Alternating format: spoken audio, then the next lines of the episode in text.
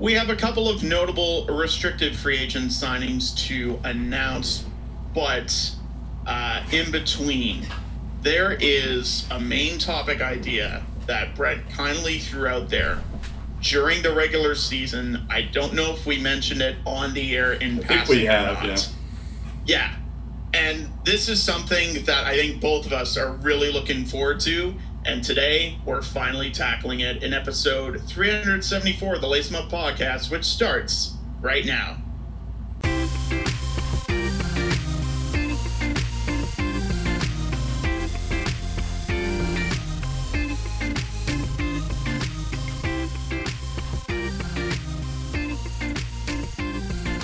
And now, it's time to lace them up.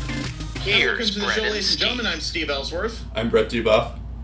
Uh, first, we're going to quickly go through uh, some uh, restricted free agency signings, including uh, the uh, breakthrough uh, defenseman on the Seattle Kraken, Vince Dunn, finally getting his bag, Brett. Yeah, yeah, but, um, that, um, yeah, it was, it was kind of, um, a big deal at the time. I, I was thinking, so, uh, Vince Dunn had 60 points last year, uh, kind of like an Uh, underrated. 64 and 81 was the exact Yeah. amount. 14 goals, 50 assists, career highs in all three. The funny thing is, so I had him on my fantasy team, and Yeah. I did like I knew he he had like a breakout year this year. I didn't realize it was that good. so, um, which is it's just that that's how underrated he has been.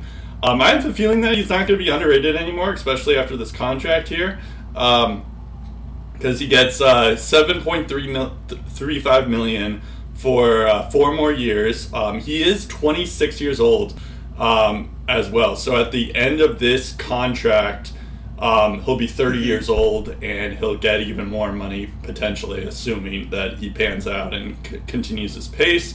Uh, yeah, so as mentioned, he did get 64 points in uh, 81 games this past season, but um, I guess like the the bigger concern, I guess, like you know this. I was thinking that he probably would get like six million, maybe, so it's a little bit higher than I would have expected. Um, however, uh, the only thing that kind of makes me a little bit cautious about it is the fact that, well, one, well, two, th- well, I guess there's one that's good and one that's bad. I'll start with the bad. Is that this is by far his best season. Um, he's been like an analytics darling for the last ever since he's been in the league. But he was like when he was in St. Louis, he was kind of um, sh- he had sheltered minutes and never really truly showed what he was capable of. Um, and then when he was in Seattle the first year, uh, we all thought that like well, first we thought that Tarasenko was going to be the guy that the Kraken were going to take, but they ended up drafting Vince Dunn instead. Um, I think I was like, you know, I was thinking like, yeah, Tarasenko probably would have been who I would have drafted, but I didn't mind the Vince Dunn move because it kind of like he has the similar path to Shea Theodore and what Vegas was doing. What was strange though yeah, was exactly Shea Theodore. Yeah, he's Well- there, Shea Theodore, 100%. But what was strange about that was is that uh, Seattle also drafted Mark Giordano, um, and and I guess what ended up happening was Mark ended up like taking over the first year in Seattle, and um, and then it was kind of like a same situation for Vince Dunn where he wasn't given as much ice time, he didn't get get on the power play, and all that stuff. Um, in the first year of Seattle. So he did end up having 35 points in 73 games, and that is better than the other years that when he was in St. Louis. But you know, you would expect more out of that. He also had a minus 21. Uh, famously, I I hate the plus minuses, but when it stands out like that, that's um, that's pretty. You know, uh, I have to note that. Um, and then this year, yeah, he had 64 points in 81 games. Um, he had a lot of. Oh no, I guess he. Um, yeah, he had th- 15 power play assists, um, zero power play goals. So yeah, so I, I guess like not like he did have some power play time, but not a lot of it were on the power play, which is interesting. Um, so that We're that's, talking about plus minus. He was a plus 28. Yeah, so yeah. Minus 20 to plus 28. That's a big jump. Exactly. Yeah, that was the other thing I was about to mention too. Um, and then yeah, he had so he had 20 minutes of ice time on average last year, and then he had 23 point or and 40 seconds of uh, ice time this year on average. Um, Right. So, so I guess the concern is is that like this is his only good year, and he's uh, and that and now that he's getting paid, he can kind of like rest on his laurels and all that stuff. But at the same time, like Seattle um, doesn't really have another defenseman. I mean, yeah, I know like Ryker Evans is in the system. They just got this uh, guy named um, uh, Lukas Dragicevic um, in the, the prospect pool, who's who's probably going to be pretty good. Um, um, but yeah, for for the, this next couple of years, like Vince Dunn is going to be the guy. It's just a matter of if he can be consistent um, and do that. So that that's really the only big concern, I guess. But uh, but yeah, I'm glad that he uh, he got paid, and um, yeah, I, I I think you can justify it just by looking at his stats. Yeah, uh, just a disclaimer once again, live newsroom. So if you hear talking in the background, not much I can do. It is what it is. Um, getting back to Ryker Evans, you mentioned uh, his fantastic season with the Coachella Valley Firebirds as a rookie 44 points in 71 regular season games and lit fire in the playoffs. 26 games played, exactly 26 points. Um, at the same time, that's one AHL season. They also have a guy named Ty Nelson in the system Oh, who Ty has Nelson's played the guy. past two seasons with the North Bay Battalion. 51 points as a rookie, 76 points, and 24 goals in his second year. But again, that's the Ontario Hockey League. So those guys are at least going to need a couple more years to develop. And in that time frame, while they do have an absolute beast in Jamie Oleksiak, while they have a reliable shutdown defenseman in Adam Larsson, uh, in terms of pure bread and butter offensive defenseman, Vince Dunn is their best bet. He's their best option on the power play from the blue line, and it's going to remain that way for, I would say, the entirety of this contract. And again, like you said, uh, he's going to be 30 when it ends. Um, and by then, who knows what the salary cap outlook's going to look like. So that's when Vince Dunn, if he continues to progress at this level, that's when he could really cash in when the salary cap's going up. Yep. So I think for both team and player, this makes a lot of sense. And I think more so, it's it's just the tip of the hat to a guy who just uh, continued to take steps forward, didn't give up, kept pushing forward, and finally gets rewarded. And I love to see that in hockey. I love to see it when a guy at various junctures of his career is thrown a curveball of, oh, you're not ready yet for, you know, the superstar status. And then someone finally gives it to him and he goes out and he proves that he's worth that. And we've seen what happened with Shea Theodore. Um, Although I would say he didn't have to wait as long to get that status. Once he did get that status, he took the ball, he ran with it, and now everyone is singing his praises, and he's Stanley Cup champion. Now, obviously, I'm not going to say in a couple of years that Vince Dunn and the Seattle Kraken are going to win the Stanley Cup, but he's going to be asked to be a key piece for that. And I think down the line, as this contract goes on, we're going to see that this one big season wasn't a fluke and that he is the real deal. I'm fully confident he's going to live up to this deal. Yeah, yeah. For, um, yeah, no, that that is a good point. Um, I, um, yeah, I think it's, yeah. I mean, I, I think it's like a wait and see. I, I, I guess I'm still like a little bit cautious, even though I, I hope you're right, and I do have him on my fantasy team, and um, I think that is what this contract really says is that oh yeah, he's he's um, the like the Kraken have high hopes high hopes for him. Um, but you know, at the same time, I'm I'm always cautious when like after just one good year, um, when like a player um, and how good that player can eventually be. Um, it kind of like uh, I guess it's reminiscent of like Tage Thompson last year, where I was scoffing at that because it's like yeah, he had one good year and then uh, and then I became a fool uh, the following year because uh, Tage Thompson did even better. So um, after that big contract. So it, it is definitely possible that Vince Dunn. This is like you know we haven't even reached uh, Vince Dunn's prime just yet, and yeah, I think I think it's you know it's I think that's like the been the trend here um, lately is uh, that a lot of players are signing for shorter term. Uh, because like the idea is that eventually paid once the cap goes up, uh, theoretically speaking, uh, so yeah, Vince, and you know, 30 years old. Yeah, that is obviously that's older than 26 years old, which is what he is right now. But uh, there's still some left in the tank when you're 30 years old. So he he is he could he could uh, get paid even more if if he lives up to this contract.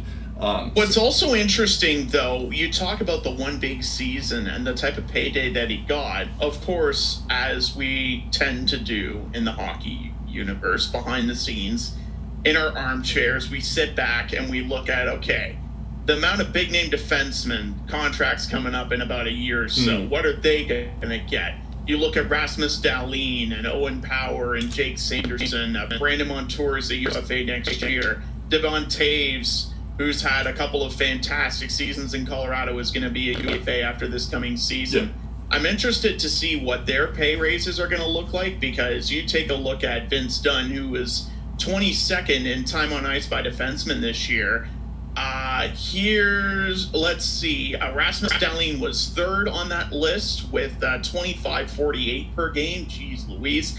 Devon Toews, 2506. Keep in mind that uh, the Avalanche missed Cale Makar for a bit. And even when Cale Makar was on the ice, you know, he was still averaging a fair bit of ice time. Uh, you look at a guy like uh, Brandon Montour, he averaged 2408 last year. Owen Power as a rookie I yeah, this was his rookie season. He averaged 23-48 as a rookie. That's incredible, actually. Yep. And then Vince Dunn uh, was a couple spots below him at 22, just uh, shade under Victor Hedman. And we uh, enough said about Victor Hedman. He's one of the best of his generation too. Right. So um, I'm I'm really interested to see what the defensive market is going to look like in a couple of years because of contracts like the one we saw yep. Vince Dunn gets. Yeah and yeah, we're well, we're about to transition over to Colorado here. Like Bo Byram, he got three point eight five million for two years, and like that, you know, if he pans out, like yes, the Avalanche do have Cale Makar and Sam Girard and Devon Toews, as you mentioned, but like Bo Byram is is, is still also very very good too, and like that that could be like a steal of a contract um, if he lives up to that as well. Um, Another guy I forgot to mention, Moritz Seider is uh, RFA. Uh, yep. His entry level expires after next season too. He was 32nd in time on ice per game this year yep. at 23.09 for the Red Wings, and he's arguably their best all around defenseman already in just a short period of time. Yep. So another name to keep an eye on there.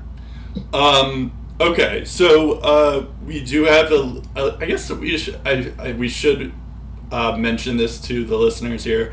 Uh, we have. Um, we're, we're trying to make these episodes shorter, so um, we are. That will mean that we're going to be covering less news uh, throughout, but we are still going to cover the, the things that stand out. So we we did miss some signings uh, this week, but uh, but that's that's mostly just because we want to keep this short and um, mm-hmm. not as long. I get to the meat of the episode faster exactly. well. And like you know, other than maybe like the season previews and like the yeah. playoffs, like the season stuff. previews, the free agencies, the trade yeah. deadlines, or whatever. We'll probably like, go long. Yeah. If, if, there's big news to talk about and yep. it, you know it takes an hour and a half to get through, then yeah, fine. Right. But we're just talking on the typical run of the mill Lace and yep. episode that you usually hear. We're probably, I would think, like an hour max, maybe. We'll hopefully, we'll yeah, we'll see.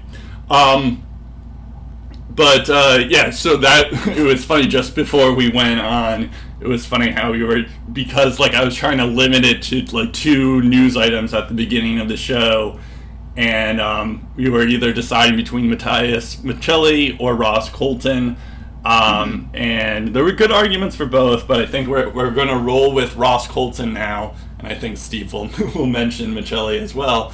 Um, in Don't his- come at us, Coyotes fans. Yeah. I I uh, I went hard for Maccelli. Uh, Yeah, you did. I'll, I'll mention him in my explanation. Don't worry, it's it's, it's a sign. What is funny though is that I I love Maccelli. It's just because like I I kind of like scouted him out too. Like I like knew about him his draft year. Yeah, and all diamond stuff. in the rough prospect. Yeah. that I figured out. But yeah, it's um, but yeah. Anyways, um, I the reason why I I wanted Ross wanted to talk about Ross Colton over Maccelli was because um, this was so- like I feel like yeah I guess sorry Coyotes fans. Um, I I feel like the Avalanche are more relevant. Um, and um, I had forgotten that like uh, that the Avalanche did trade for Ross Colton. Um, and he got uh, this was more of like a questionable contract to me uh, compared to Maccelli's. Um, uh, so he gets four million uh, per year for four years.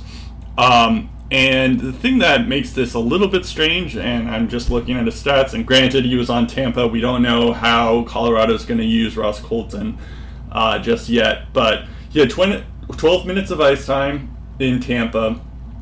He um, he had 32 points in 81 games. That's that's okay for someone who's on the third line or fourth line. Um, and what's also interesting about Colorado is that so like last year they lose uh, Nazem Kadri. He goes to free agency. They get Evan Rodrigues. He goes to Florida. Um, and then they trade Alex Newhook. They do get Ryan Johansen, which should help them. Um, and that's that's a decent contract. That's two years and four million per. Um, but essentially, what they decided with this contract is they are they're paying someone four by four for essentially being a third liner because I don't see how. I mean, I guess there it is possible that Ross Colton could be a second line center, and then I can sort of understand it. But like, but then it's like, why did you go out and get Ryan Johansen, um, and like trade Alex Newhook? uh, For for Ross Colton, who doesn't really have any overwhelming stats, it, it doesn't like make sense to me really. Um, so I'm I'm this is like one like Colorado is one of the best run teams um, in the league right now. Um, but this was one of the ones where I'm like now I'm just scratching my head. I I don't understand this contract at all. So, um, I can kind of see uh, why they chose Ross Colton over Alex Newhook, and simply that secondary scoring, uh, scoring efficiency, and shot generation, all with less ice time. I might add. We remember Ross Colton for scoring the eventual cup clinching goal against the Habs, Game Five of the 2021 Stanley Cup Finals. Uh, that year, in 30 games, he had 12 points, nine of them goals, which is a 33 point production in a full 82 games. His shooting percentage was 19.6 that regular season, and his ice time average was 1034, not even a minute average on the power play as well. Um, you look at his uh, his second year, 22 goals, 39 points. So that's a 40 point pace over 82. Uh, his shooting percentage is 13.8, 160 shots that year. He also put up 153 hits, which I I think to have a guy that's gritty, but also provides that scoring punch and a bit of power play depth um, is also essential. And that year's ice time was 12:48, so not even 13 minutes he's pushing, and he still has a 22 goal campaign. Uh, this past year, 16 goals, 32 points. 153 shots, 10.5 shooting percentage. So the shooting percentage has gone down, but still better than Alex Newhook's. Uh, la- uh, this past year was career high for Newhook, 12.1. Actually, New Newhook was better in this year, but not by much. Uh, still got 188 hits, even chalked in uh, four power play goals. Even then, his power play average was 116 per game. And his ice time actually went from 1248 down to 1221 and he was still like probably on the verge of a 20 goal season at that rate. So, in terms of the same amount of NHL volume, which is three years or two and a bit years, however you want to calculate it, mm-hmm. Ross Colton has done more with less than Alex Newhook has. And Ross Colton, uh, may I remind people, was a fourth round draft pick, whereas Alex Newhook was a middle first round pick. So I think it's his grittiness and his shot generation and goal scoring ability with less ice time uh, that uh, turned him into uh, this third line monster. And the reason why I say secondary scoring is there was this stat uh, in the early stages of the Stanley Cup playoffs. It was just after Colorado got eliminated by Seattle in Game Seven, and in that series, Seattle won three of four games they played in Colorado. Every single goal that Colorado scored in that series was on their top six. In their bottom six, they had zero total goals. I don't know if that was total or even strength, but either way you slice it, that's not a favorable stat. And that's not a measurement of playoff success. Obviously, if you get zero goals from your bottom six, you're not going to go very far. And I think this move was um, a direct, uh, let's fix this now. And then obviously, you know, they bring in Jonathan Drouin at under a million a year. They're banking on him, you know, playing on MacKinnon's line and resurrecting his career. Um, so I, I I feel like it was a move to bolster their third their third line, and I think it's a move that's going to work out. Honestly, you put them on a line with Miles Wood and Logan O'Connor. That's not a bad trio to put on the ice, especially you know if the top six carries their weight. It provides more opportunities for their bottom six because everyone's so focused on shutting down the top two lines. Yeah, I guess I can see your point. Um, there's only two things, counter arguments, I guess, to to what you're saying is one that Ross Colton, um, pretty much, yeah, he is 26 years old. Um, I also found out just by looking at his player bio that he was born on September 11th. Um, not on the on 2001, but in 1996. So that's kind of interesting. But anyway yeah, good point about his age. And by the time the season starts, he'll be 27 actually. Okay. Oh well, even better, or uh, better to my point. Um, it, yeah, adds to your point. It's like, yeah, but he's 27. Right, right, right. Exactly. Yeah, yeah. Is that the fact that like we kind of already know what Ross Colton is at this point, and he's a third yeah. line guy. Whereas for Alex Newhook, he yeah he didn't have a you're you're right yeah like uh, Alex um, Ross Colton did more with less ice time and all that stuff, but Alex Newhook is 22 years old and he and, now he's in a better situation too because it all worked out where Montreal's probably going to give him more ice time in Montreal than Ross Colton will and um, or that Colorado would. Uh, but um, and then the other point, so it's like, you know, they're like, yeah, I guess right now, yes, objectively speaking, you're right that Ross Colton is a better player than Alex Newhook. But I can, like, I, I would be willing to bet, I, I don't actually bet, but fake money that uh, Alex Newhook will have a better season this year because he has more room to grow. Whereas Ross Colton, it's like, yeah, he might get 33 points, but like who like that's nothing really to sc- scream about. And the fact that you have him for like four million isn't a whole lot in the grand scheme of things on this like for a team, but at the same time, it's like it, it still is kind of a lot for someone who's going to be on your bottom six, especially the term. So you're you're going to have him for four more years when you're on a bottom six. I, I don't love when teams give out a lot of long term contracts for bottom six guys, pretty much. Um, Exhibit A, Pierre Engvall in the New York yeah, Islanders. Exactly. Or like Jay Beagle, I think is my favorite example for the Vancouver Canucks. But yes. Um, so so that that part I don't necessarily understand. Um, but you know maybe they're you know maybe they like you know obviously Joe Sakic knows more about hockey than I do, um, and maybe he sees something in Ross Colton that I don't. But um, one counter that I'll, I'll put out to before I get to my Matias Maccelli argument, and I I, I, I respect and understand you probably have one more point there, sure. but just wanted to bring in that Alex Newhook is currently 22 years old. He won't even be 23 until next January. Late January next year. Oh wow. But I feel like if you look at the Colorado Avalanche roster, you look at their star players. MacKinnon is 27 currently. Uh, Rantanen is 26 currently. Uh, Johansen, who they brought in, is 30. Uh, Miles Wood, who they brought in, is 27, one year older than Ross Colton. I feel like that if they waited for Alex Newhook for a couple of years, what type of Colorado Avalanche team are you looking at?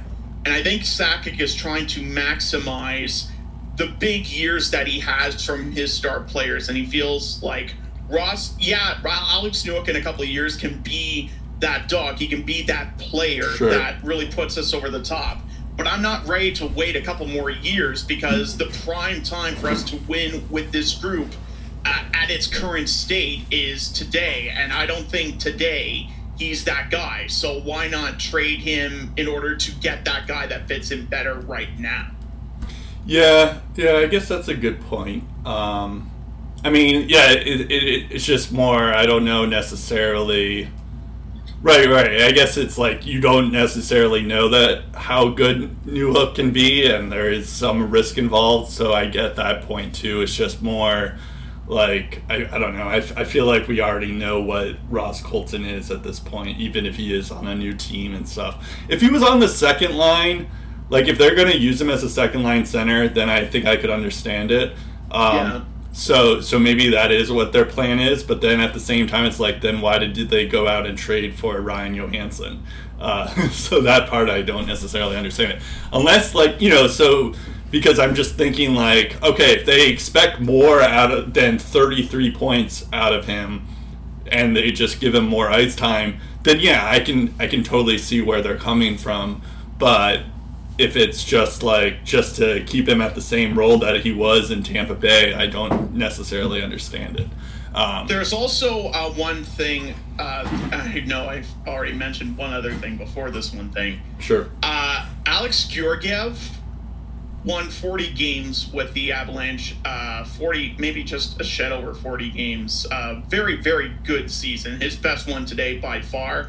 And I, I think there's a lot of great hockey ahead for him. And Alex Georgiev is currently 27 years old. Uh, Mikko Rantanen, we all know how good Mikko Rantanen is. He's 26 years old. Both of those guys at their current contracts have two years left before they have to get paid again and both are probably going to be asking for more. And as I mentioned, you also have Devon Toews as well, and Bowen Byram, who we mentioned. Uh, at the same time, MacKinnon or not MacKinnon, uh, Rantanen and Georgiev become free agents. He's an RFA. So again, not only are you looking two years down the road, and most of this roster is two years older, but you're also going to have to open up the bank vault again to keep some of those guys around.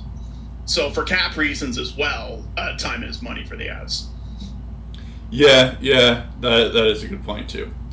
Um, all right, yeah, I guess I guess fair enough. Um, Getting to the point about Maccelli though, 49 Right. points in 64 games, not Ross Colton. Um, it, even though he only scored 11 goals, his shooting percentage was 18% because he only took 61 shots. So the fact that you're uh, getting uh, a solid shooting percentage out of a guy that doesn't really shoot the puck, imagine if he shoots the puck more, what he could do. Uh, average 15 41 um, in his. I don't know if this. I, it was his rookie season. I think he just missed the mark, uh, even though he played in 23 games a year prior. Um, he's technically past his rookie season. Uh, didn't average two minutes of power play ice time, although he did come close this year, and he still got a goal and 12 assists with the extra man on a bad Arizona Coyotes team that leaned heavily on its young stars. And he got a three-year deal at not even four million per season. I think it was under 3.5 as well. Um, so it's it's interesting how a guy like Ross Colton, while he has established himself as a playoff performer, uh, it's interesting how he gets that contract in a lesser role than a youngster like Maccelli, who is coming off an incredible rookie campaign and is probably going to play a more prominent role on an Arizona team that you Yeah. know needs a guy like Matias Maccelli to sell tickets. well, I mean, I don't know if Matias Maccelli is your best player, then you have more troubles. And He's 22 years old and he has a season like that. I mean, that's a good start. Oh yeah, yeah, no, of course, yeah, he's he's a Outside of promising. Clayton Keller and Nick Schmaltz, who do they have? well, they eventually will have Logan Cooley. Um, but yeah, and Jack True. McBain. I mean, um, today in yeah. their lineup today, Fair, fair. they have it's Fair. Nick Schmaltz, Lawson Crouse, and they did get Noah. they get they did get Jason Zucker, um, and Yeah. they do have Jack McBain, um, who kind of picked it up in the second half. Um, Yeah. So so they do have some players, and and they do have they brought in um, Sean Durzi. Uh, this this offseason as well, so uh, yeah, they, they might. I just mean decent. in terms of pure star power that Right. are primary power play unit guys. Yep. Uh, Maccelli's right up there for me on this team, and he's not even getting paid four million per year for Yeah. the next three years. Like that's a good bargain value. That might be, depending on how his performance goes, that might be the biggest bargain of this entire offseason. Yeah, potentially. Um, we'll see. Um, okay, so um, so now we're doing these uh, the tier list that we've been, I guess we've been hyping up for for a while now. Uh, Yeah. This just as a reminder for people uh, because this uh, basically was sparked when uh, Matty Tkachuk um, single-handedly beat the Bruins in the playoffs, uh, the best regular season team um, this year, and that got me to thinking of like, well, okay, we all know that McDavid is the best in the league currently, um, but where does Matty Tkachuk rank? And I would. I was going to argue that I would have him with like the Matthews, the Draisaitls, the MacKinnons, and all that stuff. Uh, so what we decided to do, and this was something where we were thinking like we should do when there was nothing else to talk about, which is right now, um, that uh, we should rank our top 20 or 25 guys. I managed, I, I couldn't. I couldn't narrow it down to 20 guys. I, I put 25. I think Steve put 20, uh, which is fine. I, I don't. He, he could add more if he wanted to, but um, I, I ended it at twenty. Okay. Um, but we the the common the consistency is tier like five tiers, um, and we could also make up our own criteria basically as well, um, and um, and we're just ranking the the best guys uh, and like just tiering them right now in the current moment.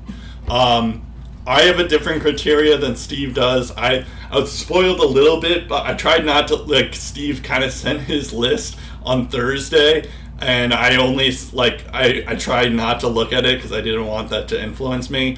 But Yeah, it did wasn't also a completed list, so Yeah, uh, fair. You, you just got sneak. Fair, fair, fair.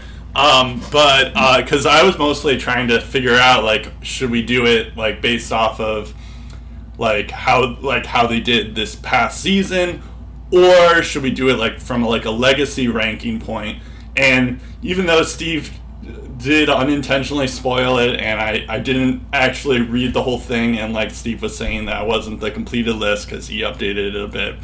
I decided to go because I figured I knew what Steve was going to go with, and I was thinking like, all right, I'm going to go with something a little bit different then, because I was thinking of if the NHL ended today, um, and like I'm like you know, and they're like 20 years from now or 30 years from now, I'm um sitting my uh, grandchild on my lap, and I have to explain to them what the NHL was like in uh, this decade or this century.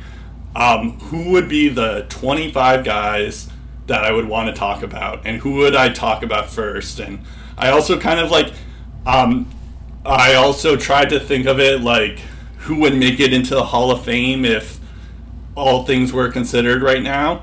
Um, like who would be the first to go in, who would be the second to go in, um, and all that stuff. So it's like I was just trying to think of it from a purely like a legacy standpoint. Um, so I guess I'll just get on with it and, and go with my tier list. I think Steve knows where I'm going with this because I I also kind of spoiled it for him because McDavid is not in tier one for me um, on this list. Um, tier one is like living legends, players who are currently playing and still very, very good. Um, they're first ballot Hall of Famers. They revolutionized the game. Uh, they're making it in regardless. Um, and that is uh, and they're still very very good. Um, so tier one is Crosby, Ovechkin, and Patrice Bergeron. So yeah, to get the Selke guy in there, huh? yeah, yeah, okay. I, I didn't real like I thought you were I'm not going to debate it, but Yeah. it, it, it's it's fitting. Yeah, and so the well, first off, I, I feel like um, this is kind of like it, it's kind of crazy. I don't know if people realize that Sidney Crosby had 93 points in 82 games, and the Penguins missed the playoffs somehow. Um, and it's like he's still like like he's so good that he's kind of a under full 82 yeah. game slate as well. Yeah. Which, Right. when you consider uh, in the early stages of his career, um, that Yeah. like a rarity. And yes, he is a little bit past his prime, but if this is like not past his prime, 92 points in 82 games, that's incredible. And it's it's just like I feel like we're not talking about Sidney Crosby enough. I know like he just won 3 cups already. He had that golden goal in the Canada. He um, you know, he's he's been great pretty much every single step of the way. Every like every point of his career he's been incredible. He was hyped up like like now that mcdavid was like he was pre mcdavid obviously and he was pre connor bedard but he was the first one really to do that. Um, ovechkin of course we've, we've talked about him as well in terms of how good he has been uh, but uh, yeah he had 75 points in 73 games 42 goals um, he's probably the, the best goal scorer I think we're, we're ever going to see. Um, and I think for for both Crosby and Ovechkin in particular, um, we kind of like you know glance off from the fact that like that lost season in 2003 2004 season when the NHL was locked out. Um, Crosby was the first overall pick in 2004, uh, no 2005. Um, and then uh, Ovechkin was the first overall pick the, the previous year, and they were both pretty, you know, um, hyped up prospects before. But like it was added on to the fact that it's like that we didn't have a season, and Gary Bettman need, needed both Crosby and Ovechkin to be phenomenal and live up to that hype. Because otherwise, I, I feel like the NHL wouldn't even be relevant anymore um, if Crosby and Ovechkin didn't live up to that hype and um, and that's like what the NHL started to do is they just marketed those two guys. I just remember like watching Penguins games and Capitals games, just watching those two players like all the time and just seeing them create. And it's just crazy to me that like thinking like, oh, they're they're still killing it. They're still very very good, even though that's like 20 years later. Um, it's incredible. Ovechkin even had more rookie points than Crosby did. Yeah. People forget that. Yeah, I, I, I was always a Crosby guy um, between the Ovechkin and Crosby stuff, but you know, over time you're just like, all right, I'm just in marvel of both of them. Um, and Bergeron, I, I feel like I like yes, I am a Bruins fan. I, I do I have watched every single game that Bergeron has played. Um, but I think the thing that, and and yes, he he won't he doesn't score as many goals as Ovechkin does. He's not like as good of a playmaker as Crosby is. But the reason why I put him on this list here, and also like he might retire tomorrow, and and I I'll just take him off of this list.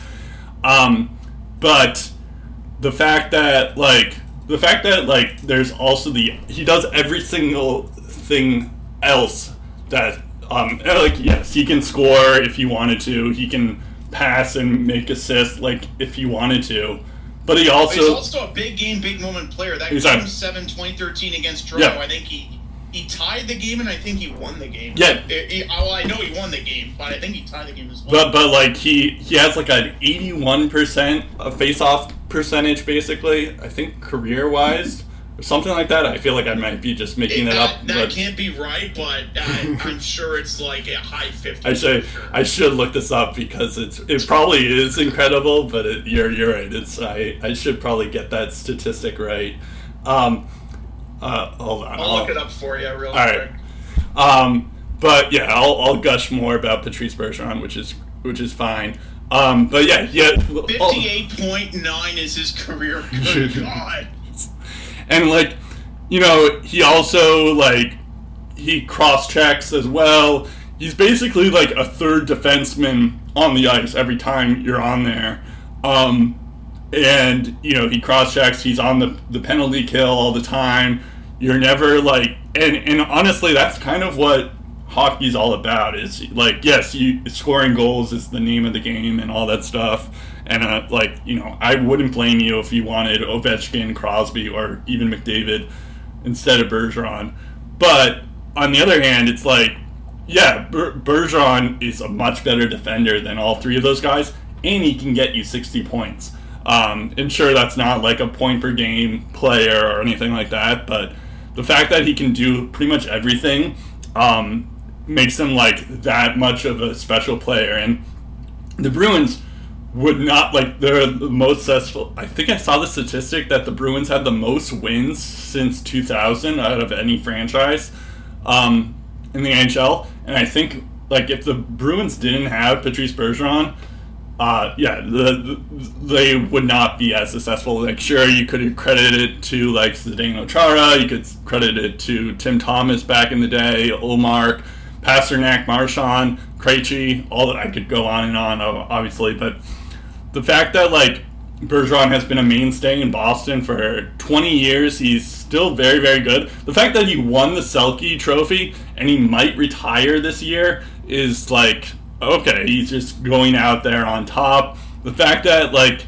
um, like there, like he's he's won the Selke Trophy so many times that he's so good at that skill that media members who vote for this award are bored of voting for Patrice Bergeron. Like uh, there was a uh, Mark Lazarus said that like yeah, he left Bergeron off of the list because he uh, he felt like he wanted to give shine to Alex Barkov one year and all the other guys who are who are good, and that's like that just speaks to how good Patrice Bergeron is. Is that like the voters were so bored of voting for Bergeron every single year that they they had to like find other reasons to not give him the award and they're uh, gonna. How about yeah. this for a stat as well? Yeah. Six times in his career, yeah, he was above sixty percent in the face-off dot.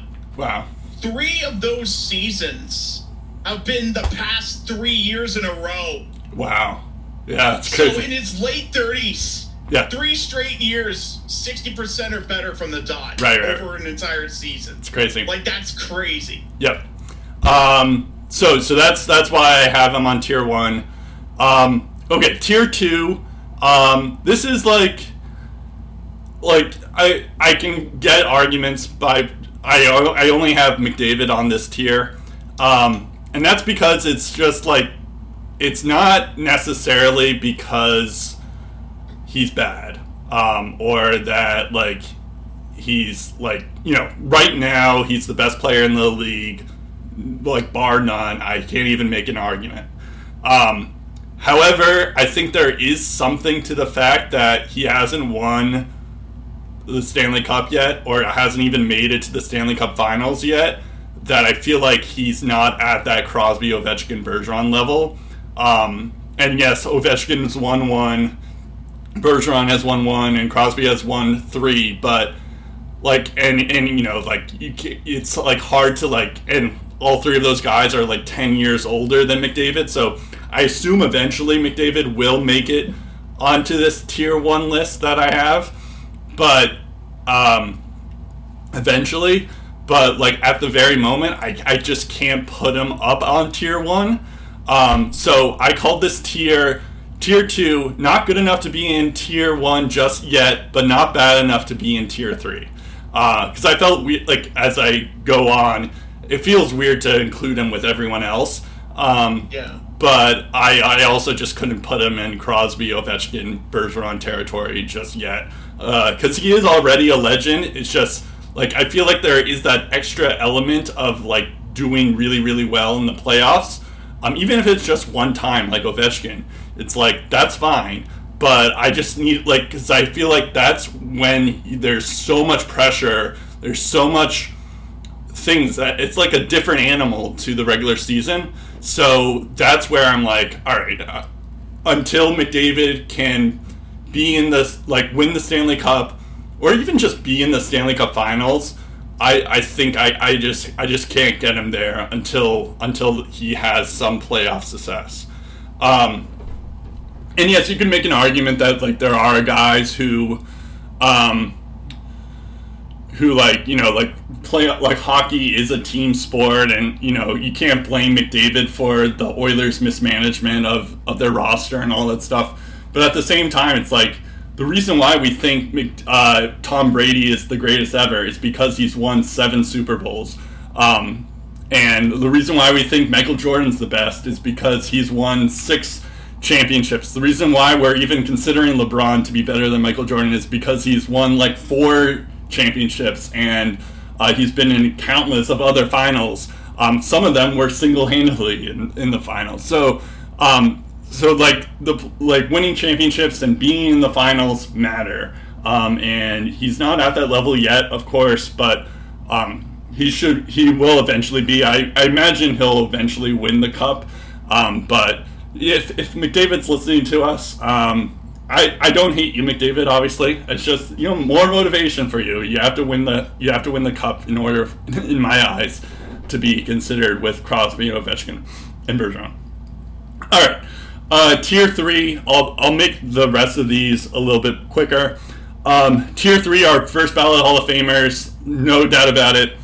Um, Patrick Kane, uh, Nikita Kucherov, Stamkos, Marchand, MacKinnon, Makar, Malkin, Eichel, and Erik Karlsson.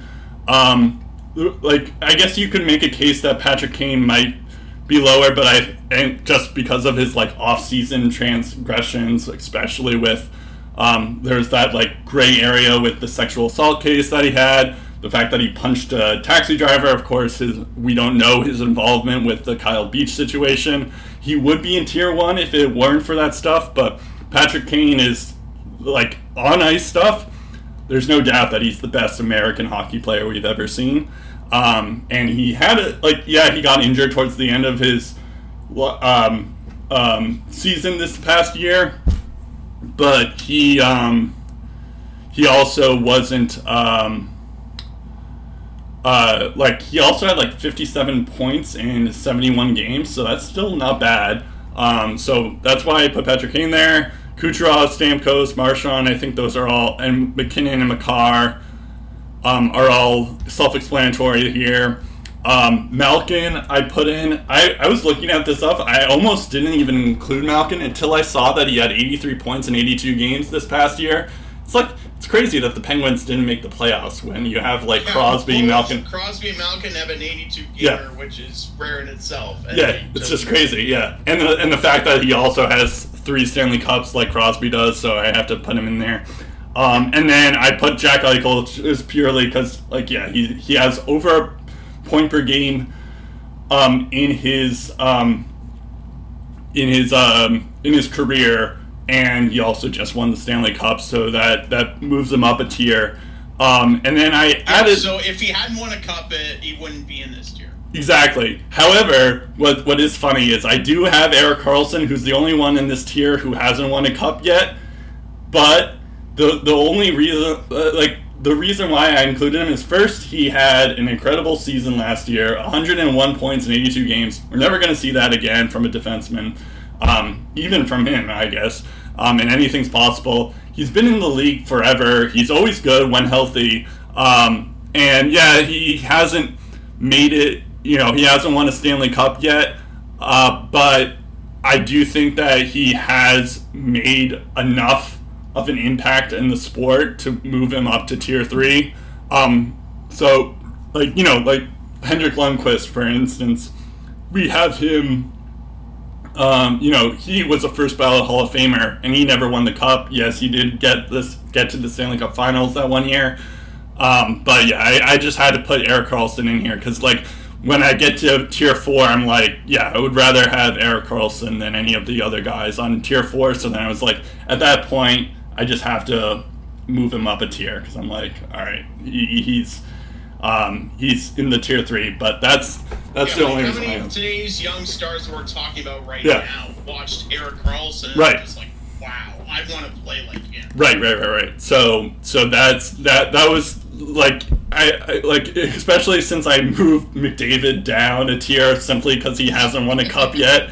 I feel like it is a little bit of a I'm a bit of a hypocrite for including Erik Karlsson in tier three, but at the same time, I'm just like I, I, I just couldn't justify putting him in tier four here. Yeah, like like Yeah. when he is perfectly healthy on his game, Yeah. find me a defenseman that does Yeah. what he does. He's like um he's basically Bobby Orr in, reincarnated. Um, and I've mentioned this before too that like I love um there's only been two skaters that I think have single-handedly eliminated the Bruins. Um, like yes, Carey Price and Martin uh, Brodeur and uh, Braden Holtby had in the past, but um, in other series in the, against the Bruins. But um, obviously, this is purely subjective here. But Matthew Tkachuk and Erik Karlsson are the only two skaters who I think, like, if they weren't on the those teams, I think the Bruins would get into this the next round. Um, and uh, so that's why I put him up here on tier three, where I'm like, all right, yeah, and they Eric. also play. Well, Yeah. I don't think Matt Tkachuk was like uh, had those injury issues that he was True. dealing with then. Yeah. Uh, Erik Karlsson definitely did. and Oh, yeah, yeah, Aaron, right. Aaron Ekblad, who's probably not on your tier, he also, you know, Yep. uh, played through injury and Yeah. played a huge part in that too. Right, right, right, right. So, um, so yeah, that, that's why I have that um, distinction there as well. Um, all right, so tier four. Um, this is uh, this is, group is uh, will make the hall eventually, but they might not be first ballot right away. However, they've been consistently good for a long while. They just need that cup, and or if you're Erik Karlsson, like the Erik Karlsson exception, uh, they just need multiple dominating years, basically. So, um, so this would be Draisaitl, Austin Matthews, Mitch Marner, Pastrnak, Barkov, Panarin, and Matthew Tkachuk, who just made the list. Um, yeah, I, I think this is like a simple thing. Basically, I, I was thinking I could include Aho in this list, Zibanejad, Nylander, Hellebuyck, Vasilevskiy in this. Oh, I guess Vasilevskiy would be a first ballot Hall of Famer. Um, Brady Tkachuk, even. Um, Quinn Hughes, Letang, Kopitar. Um, I did have Quick as well, but I feel like the last three I just mentioned, they they do have the cups. I mean, they will. It wouldn't shock me if they make the Hall of Fame eventually, but uh, but just because they haven't they haven't been good this pa- the past couple of years, I'm like, all right, maybe not. Um, but yeah, I, I feel like it's Draisaitl, Matthews, Marner, Pastrnak, Barkov, and Panarin, and Matthew Tkachuk now. Um, all right, tier five um, is just need a few more consistent years here, um, and it's like like there's no doubt that they will, but I, I feel like there is a level between tier four and tier five where it's like they just started being like superstars. Um, and I, I can eventually move them up until they do that. Um, and that is uh, J Rob, uh, Jay Hughes, uh, Nico Hischier, Elias Pettersson, and uh, Kirill Kaprizov. Um, you, I, I could make a case for Pettersson and Kaprizov to go up because they've been doing it for a, a long while now. But um, but I, I felt like I should um, like should separate it a little bit on um, on for tier five where I'm like they're not quite there yet. They are obviously very very good, but I, I just I just couldn't justify putting them up on tier four. And then uh, Tage Thompson was the other guy that I was considering in this part of the section, but um, yeah, there was a while I was doing this, I was like, I was like, I'm like looking at the points list here, and I'm like, oh, I forgot Mikko Rantanen, I forgot Ryan Nugent Hopkins, I forgot Brayden Point, um, Tim Stützle is another one. I'm just like, oh, okay, there's a lot who I miss, but um, Forgot JT Miller JT well. Miller's another one, yeah. So, um, so yeah, there's a lot that I've missed, or like even like Clayton Keller, who Loki had 86 points in 82 games, um, but um, Kyle Connor's another one. But um, but I figured like, I, all right, I, I just had like just missed the cut of Aho, Zibanejad, Nylander. Hellebuyck, Vasilevskiy, I, I, I did have him at tier three, but then I realized like I should probably include um, who did I include instead? Oh, I should probably include um, I think I included someone else. Um, I don't know. I, I, I just left it where it's like, okay, well, I, I left Hellebuyck out. I probably should leave Vasilevskiy out, but Vasilevskiy, if I had to include a goalie in here, I would put Vasilevskiy in tier three. Um, and then uh, Brady Tkachuk and Quinn Hughes. Yeah, they have a few more years where they, or like, if they win the cup, then yes, I will probably put them in tier two, and that's where I, that's where my values lie here. Um, yeah, so that's my list.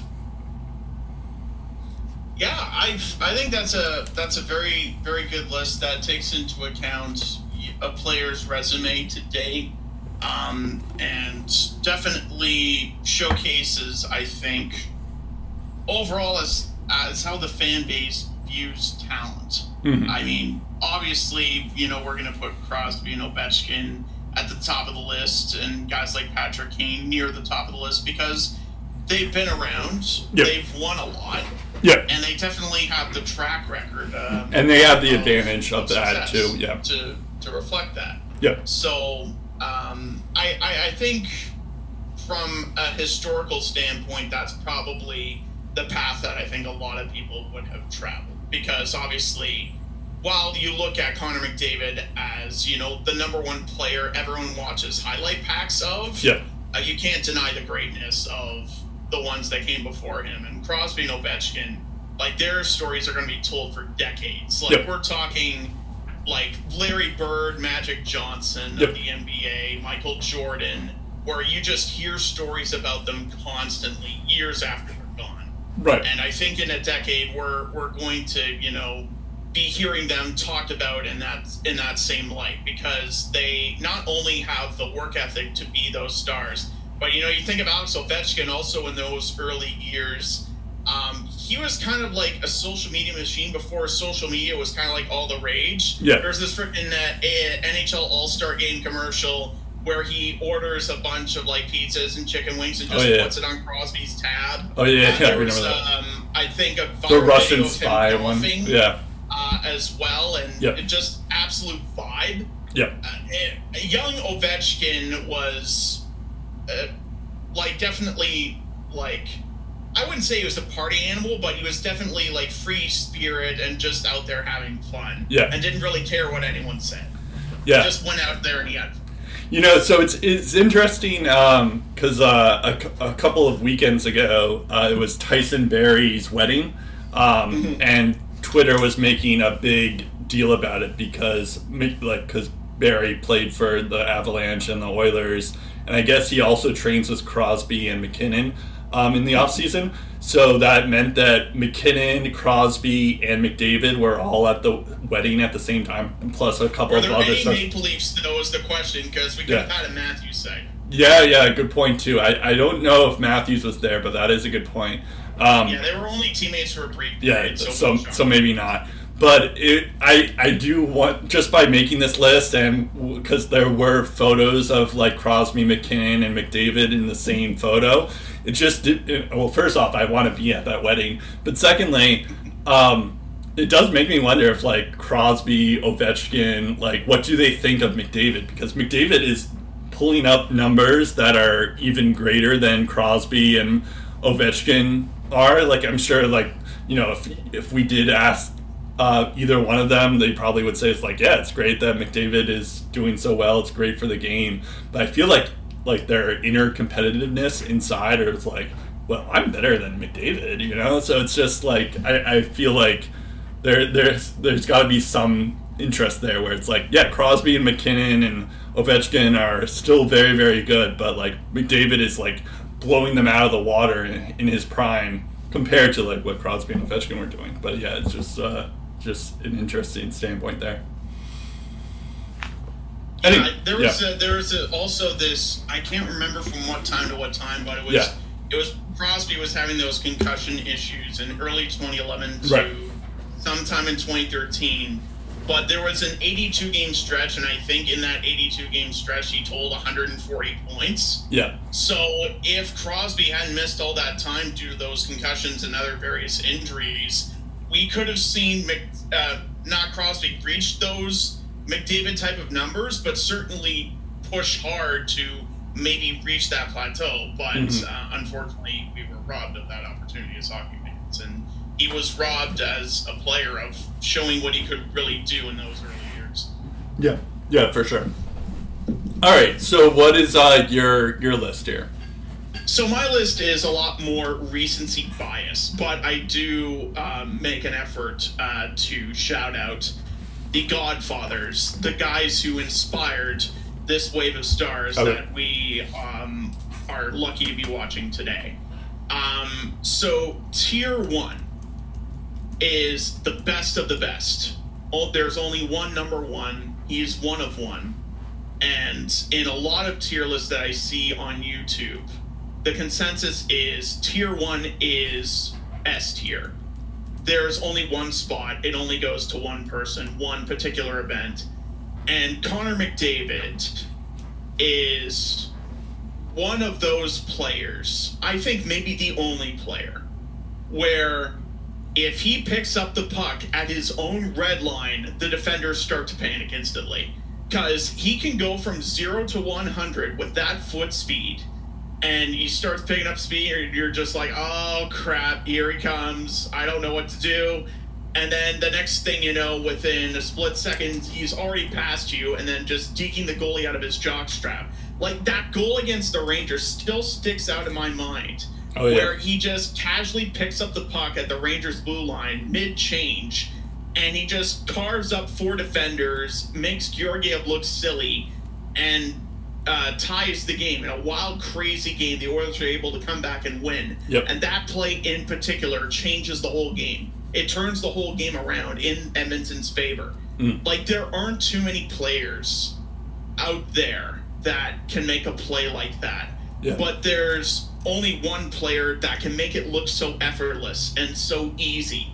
He he does it like he's been there before. He's done that before. But when you see his reaction after that play, even he can't believe he just did that. And I think that just in in a nutshell resembles just how great this guy is. You can look at the numbers and just be absolutely floored by what you see.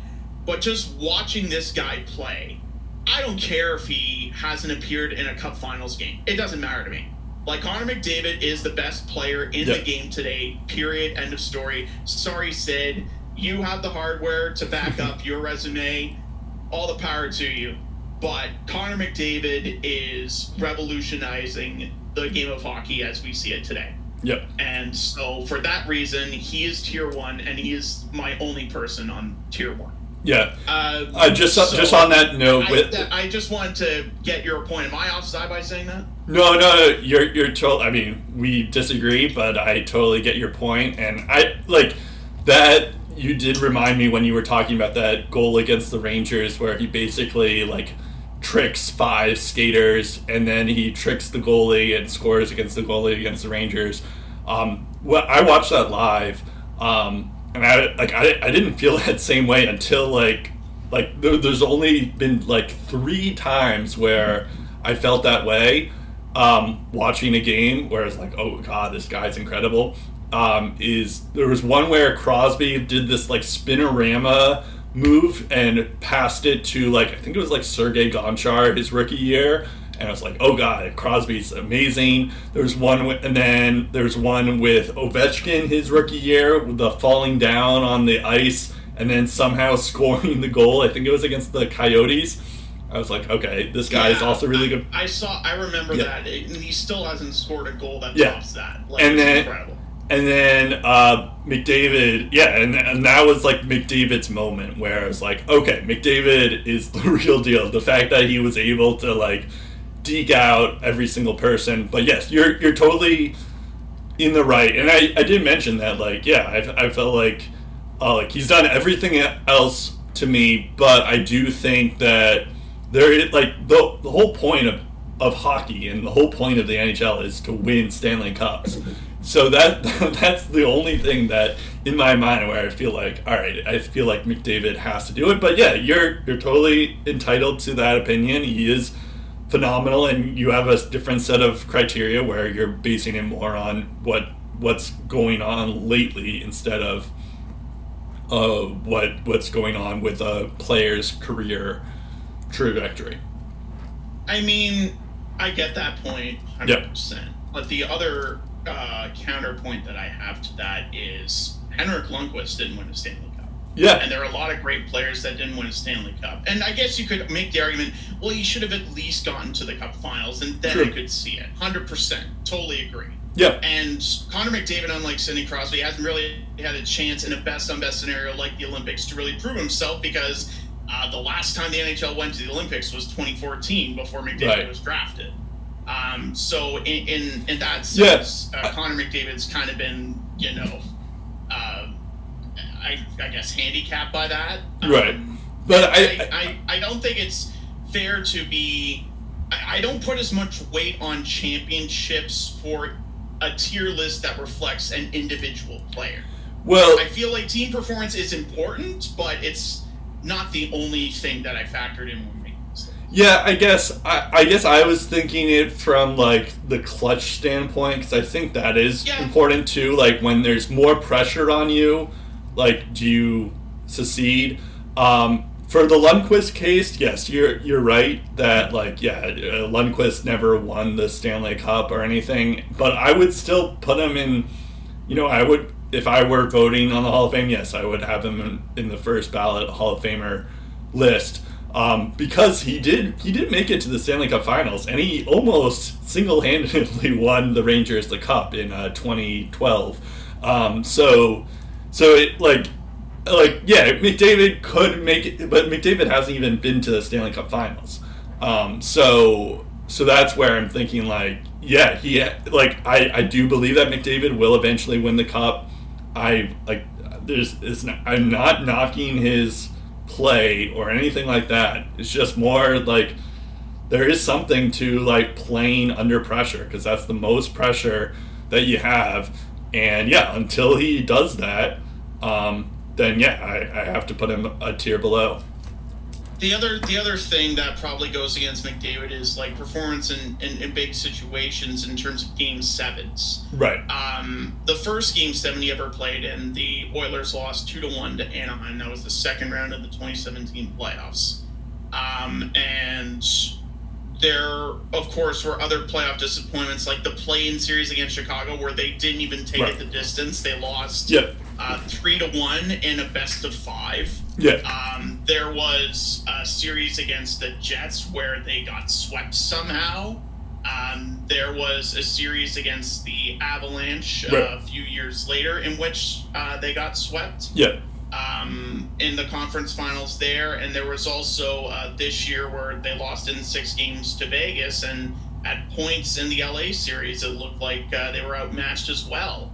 But remember when McDavid and Draisaitl absolutely turn it on? The Oilers are a different team. Yeah. And when they went to the conference finals in 2022, um, I uh, I don't think McDavid won the scoring title, but it looked pretty evident heading into the finals. There was a chance that despite getting swept in the conference finals, McDavid still had a chance to win the scoring title. Yeah. Like he was head and shoulders above everyone else in terms of Oh, yeah, yeah. point scoring in that year playoffs. Yeah, I mean, there's no question in my mind that he's the best player right now.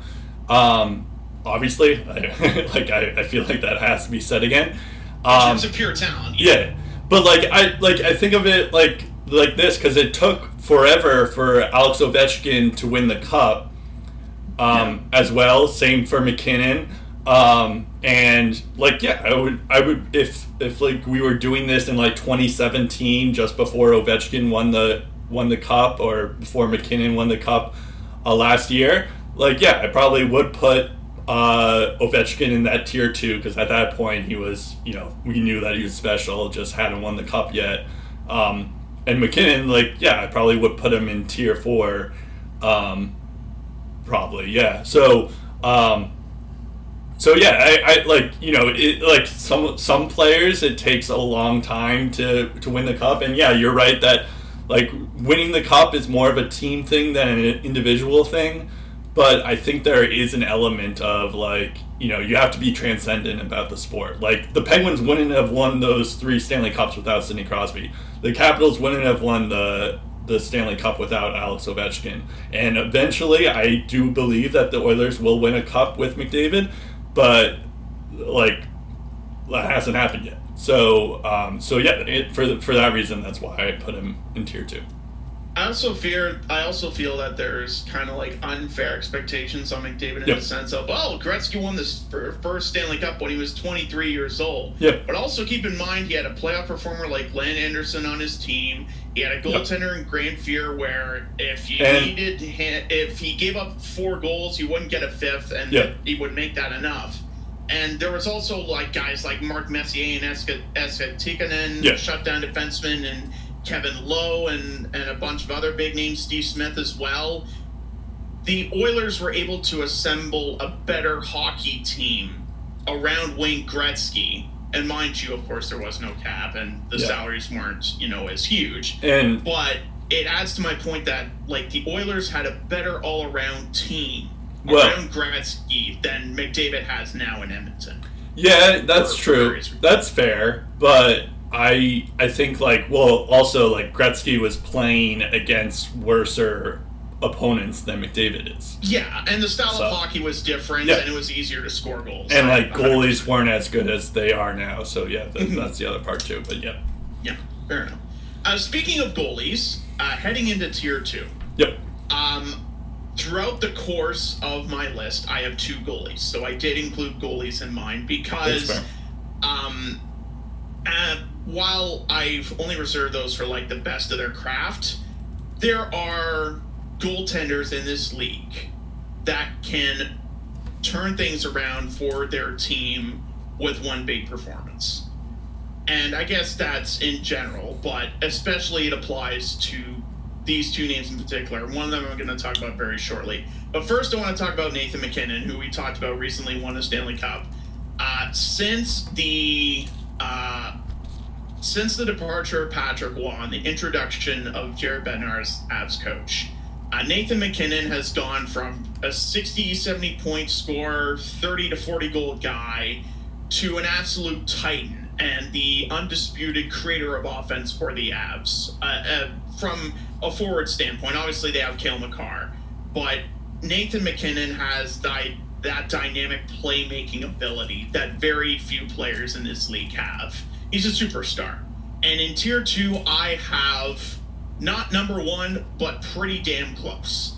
Um, Nathan MacKinnon, in my opinion, leads that list. Uh, if you, if you if you look at um, if, if you look at his hockey resume, uh, this season alone, he was fifth in scoring with 111 points, and he played in 71 games. So he didn't even play the full 82 games. He, he missed a handful.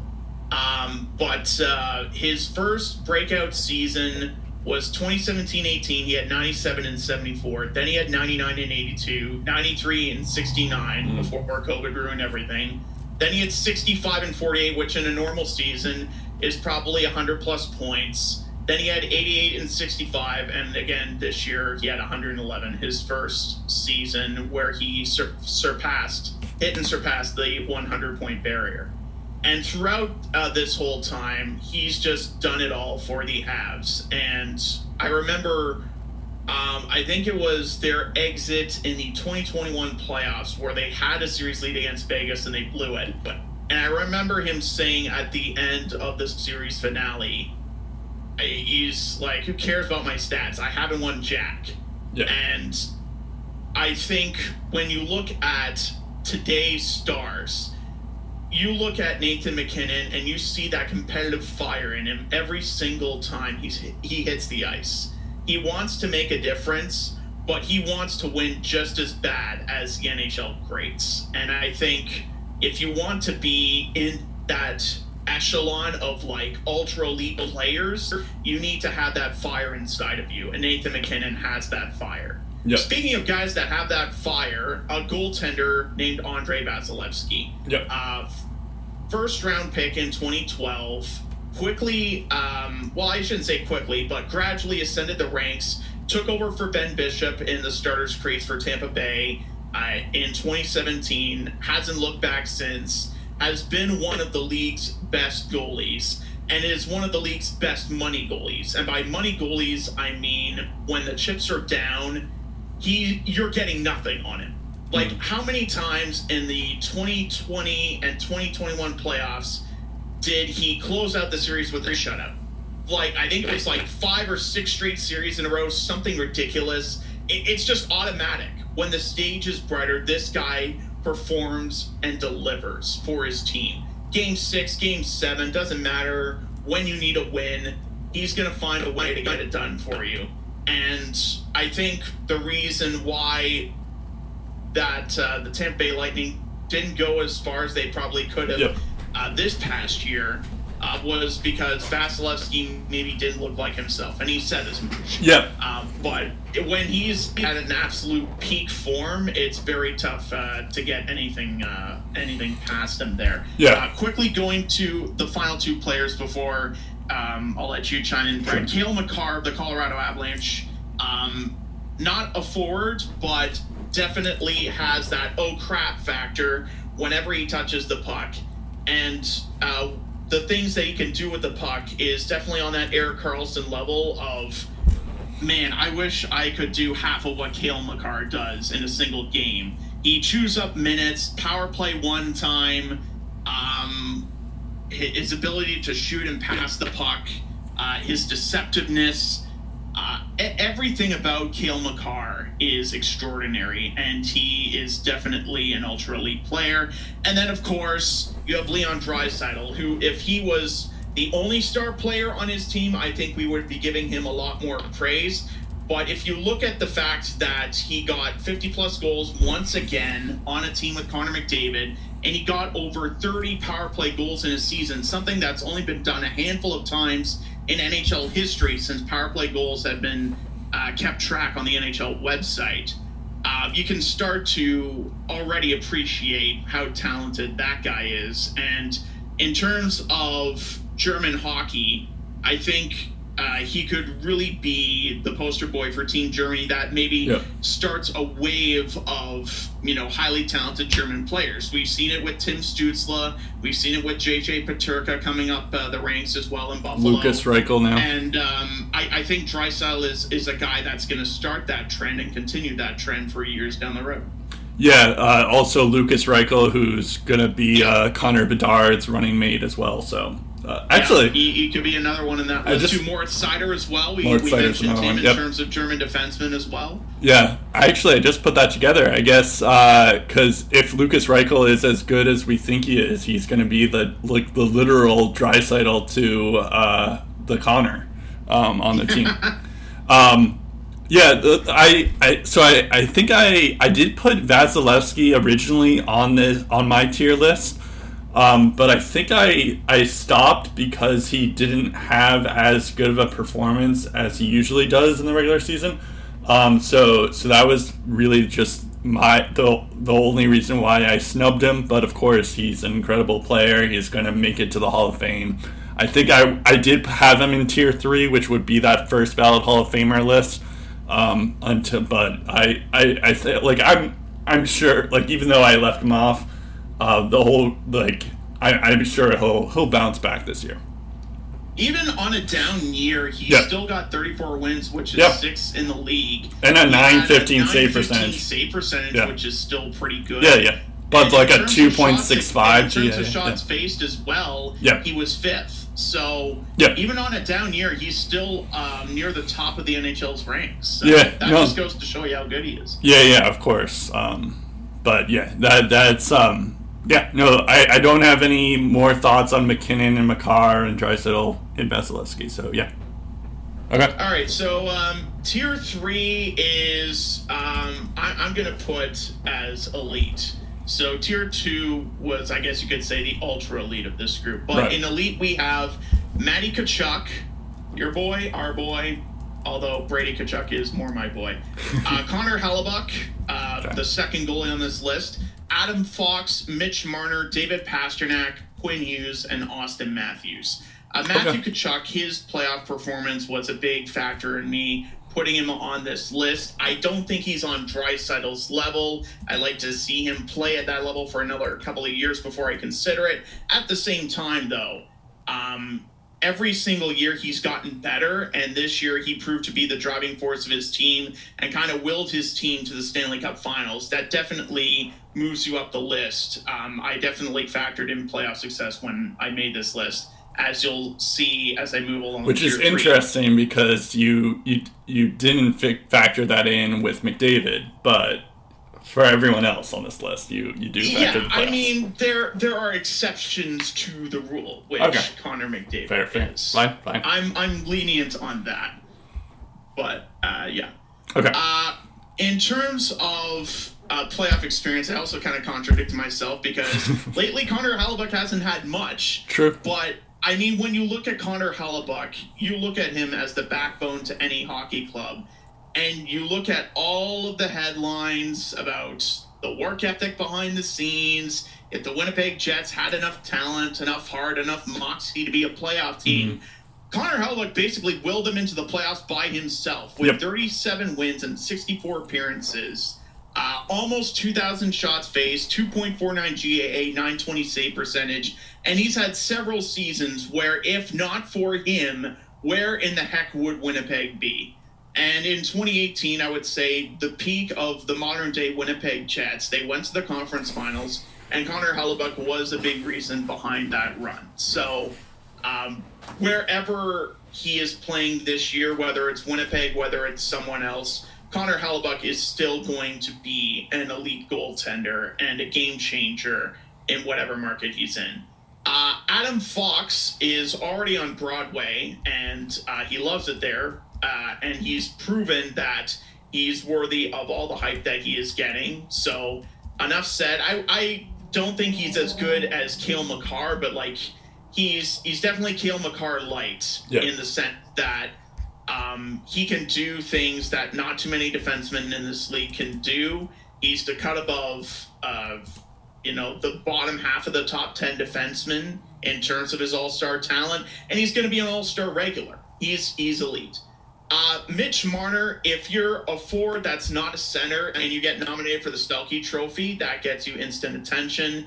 Uh, especially when you're a guy like Mitch Marner that can also pile up the points and who's proven to be, you know, one of the best contributors on his team for years and years and years. And I think really over the past couple of years in particular, uh, Mitch Marner has shown that he is all that. And in that first round series against Tampa Bay, not going to talk about the second round series against Florida because a lot of the Leaf stars weren't all that impressive. But he really turned it up in that Tampa series and was the main reason why the Leafs advanced in terms of just pure offense. Uh, David Pastrnak of your Boston Bruins, your boy, Brett. Um, when you get 60 plus goals uh, as well, uh, that definitely puts you into uh, the elite club, and also he's been on uh, a couple of heavy playoff runs with the Bruins where he has been their top performer. Um, one of the most consistent scorers, I would say he's gotten better over the past three to four seasons. Um, and uh, I think to put him in tier four would be an absolute shame. I think he's knocking on the doorstep of tier two. Uh, give it a couple more years, but for now, I Yeah. keep him in tier three. Uh, Quinn Hughes, similar to Adam Fox, um, does a lot of things that most defensemen don't do. Uh, All star every year and makes a difference on his team. Would like to see a bit more playoff success, but I mean, uh, the Canucks have to do a lot to help him out there. And then, of course, we have Auston Matthews, who, uh, again, has, like Pastrnak, has scored 60 plus goals in a season. I think guys like Marner and Tavares have kind of overshadowed how good Matthews is, and that's why I put him in tier three and not tier two. Okay. Yeah, I um I kind of forgot about Adam Fox, and that if I were to do this, I probably would include them in, in my list. Uh, but yeah, no, that that's a good tier list here, um, for sure. Also, the fact that uh, Auston Matthews, similar to Mitch Marner, has only won a single playoff series. Um, I, I, like I said, in some cases, I did factor in playoff performance, Yeah. and that's one of them. Yeah, well, it's interesting because like I I I series. sorry, what were you saying?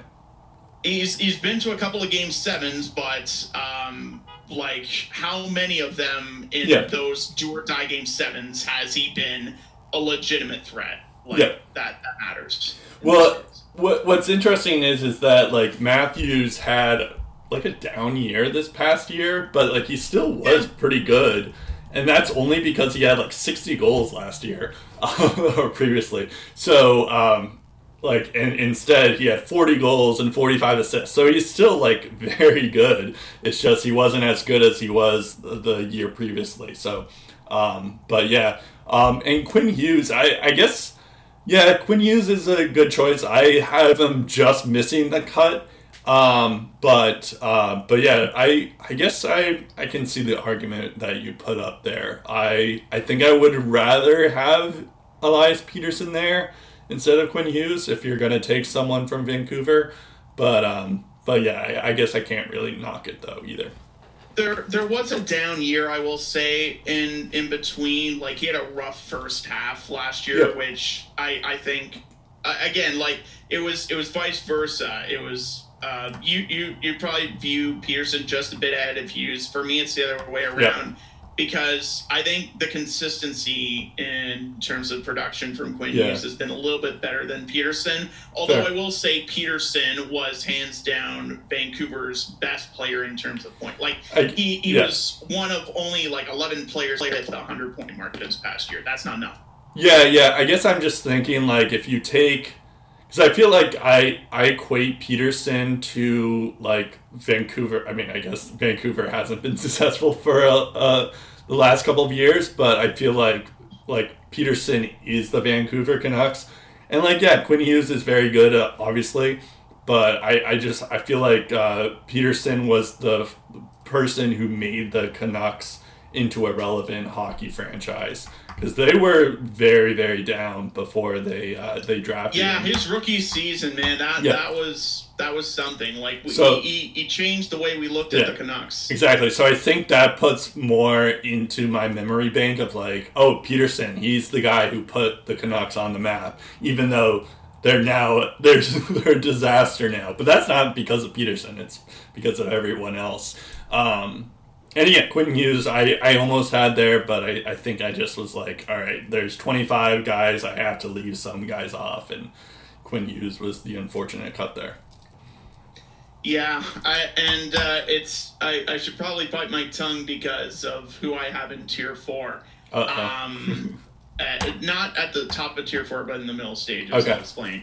Uh, so tier four is much is much uh, the yeah, the words is much. Uh, oh, man, I'm having a time. Must watch, must watch talent uh, is tier four. Um, they're not elite. They're not ultra elite. They're not the best, but we would pay a lot of money to probably watch these guys in person if we had the chance. Uh, starting with Nikita Kucherov, and I will say injuries over the past couple of seasons have kind of dampened my view on Nikita Kucherov, but let's not forget um, just how fun this guy is to watch. Um, that um, excuse me five hole shot where it's not a shot, he just fakes the shot and just lets the puck do the rest. It's such a simple move, but it's so crafty and deceptive and dare I say cheeky that it's always good for the highlight film. Like, and every time he does it, the goalies are so pissed off. Yep. Um, and on top of that, he's a very good assist generator, multi Stanley Cup champion, uh, and definitely a difference maker. Um, in, and, and any playoff run that Tampa's had.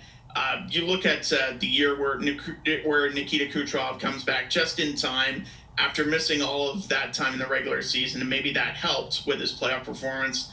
But he didn't miss a beat. When the playoffs started, he was a money player for them, and um, you know I, I, think when you think of you know Tampa Bay's successful years, Nikita Kucherov, outside of Steve, Steven Stamkos, is the player that comes to mind when you think of those mighty Tampa Bay teams. And he's still got plenty of good hockey left as well. Mhm. Um, so I have him at the top of tier four. Uh, Mikko Rantanen um, is very underrated. Uh, this past year, he got 50 plus goals. Um, in, in fairness, I think in most lists he should be higher, but for, for me, he's just hovering the start of tier four, lower stages of tier three. Uh, hopefully, within the next couple of years, um, as he gets more opportunities um, to really flex those offensive muscles because I feel I feel I feel like with me with Mikko Rantanen it's it's a, it's it's um he's one of those players like kind of like the Ford version of Roman Josi where he always falls under the radar. Like we're always talking about Nathan MacKinnon and we're always talking about Cale Makar and how good they are.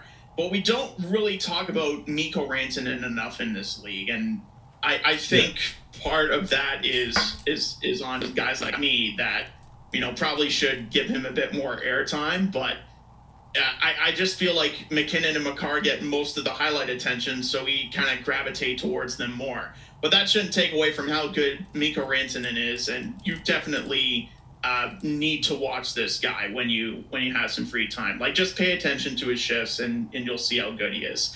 Uh, we talked about when we were talking about Elias Pettersson and how he changed the way we look at the Vancouver Canucks. It was a similar situation with Kirill Kaprizov when he entered the scene mm. in Minnesota. Minnesota was a boring. I uh, they were a boring, bland, meh team that wasn't great. Also, wasn't bad enough to be bad, but they weren't great, and they were on the downswing. And probably uh, without Kirill Kaprizov, you're probably looking at a very different Minnesota team, both in terms of talent and in terms of just overall franchise direction.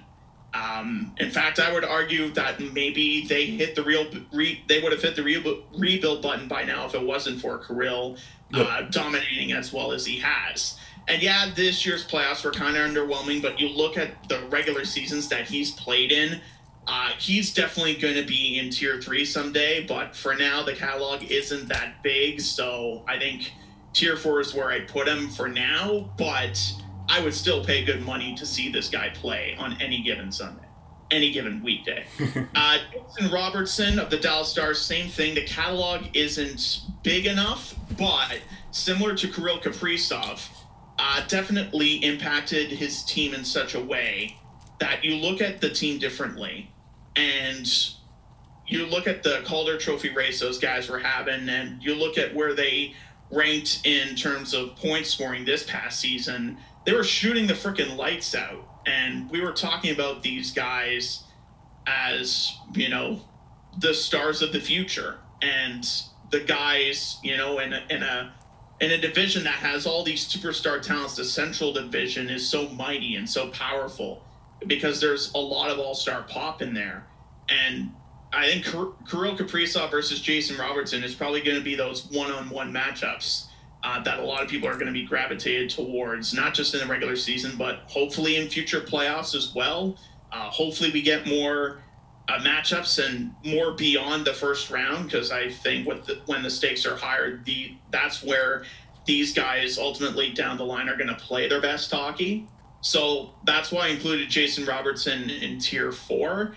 And um, at the tail end of tier four, I know he really hasn't played at the level of a Jason Robertson and Kirill Kaprizov for as long, uh, whether it's injury or lack of team success. But I'm high on Jack Hughes, man. Yep. I, I, I think this guy, even though it's like one monster season, there's going to be plenty more of those to come. And he is definitely a must watch talent today. Uh, did you know that Nikita Kucherov had 113 points uh, this this past year? Yeah, I did. Um, I also I also remember uh, a couple of times where Jon Cooper was critical of his All Star talent, not just Kucherov but also Stamkos and Point.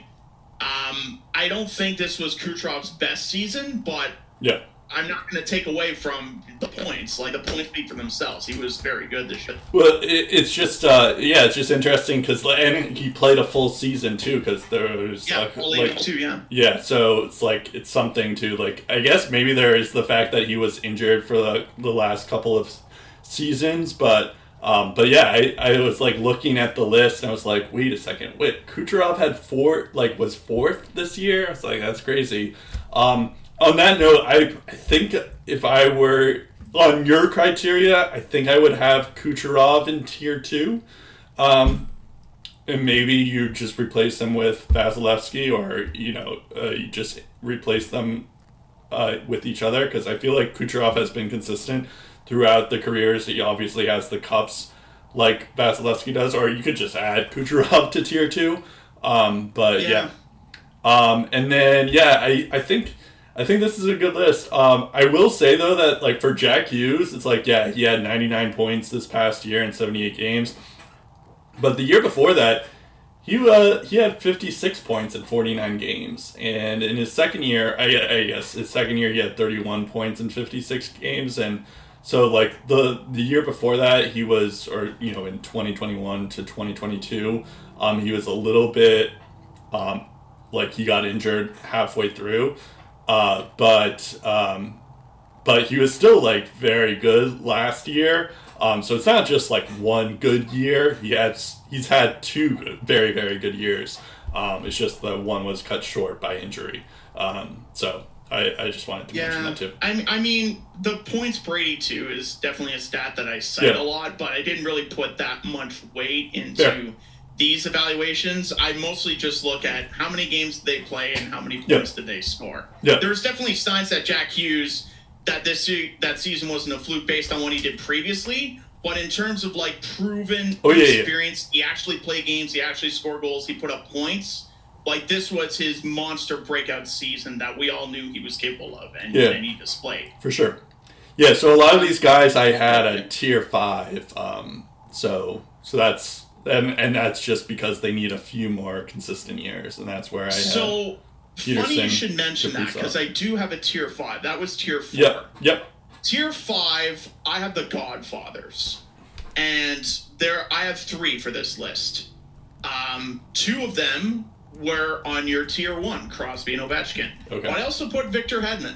Oh Um, yeah, yeah. Because before these players, as I mentioned, um, that were blessed to be watching today, uh, let's not forget how good these three players were, what they accomplished. We've already talked about Crosby and Ovechkin, and the fact that Crosby was a near 100 point scorer. But uh, for example, just listen again to what Kyle Dubas said in his introductory press conference. He was betting on an aging core instead of knowing, okay, this group has run its course, we're going to have to rebuild. He's trying to reinvent the Pittsburgh Penguins with guys like Crosby and Malkin as the centerpieces. I personally think it's idiotic, but it goes to show you how good Crosby and Malkin are. That you're willing to roll the dice on these guys, even as they're uh, in their mid 30s, bracing for their for their uh, early 40s. yeah. And Crosby and Malkin are definitely capable of being all star talents in this league at this age. Uh, like I said, 93 points in 82 games, or however many it was. I should know he was on my fantasy team. Um, like it, it, the, the the stuff that this guy can still do isn't being talked about as much because obviously we're so focused on the young stars of today. We were talking we're talking about MacKinnon and Makar and McDavid and everyone else uh, more than we are about the veterans.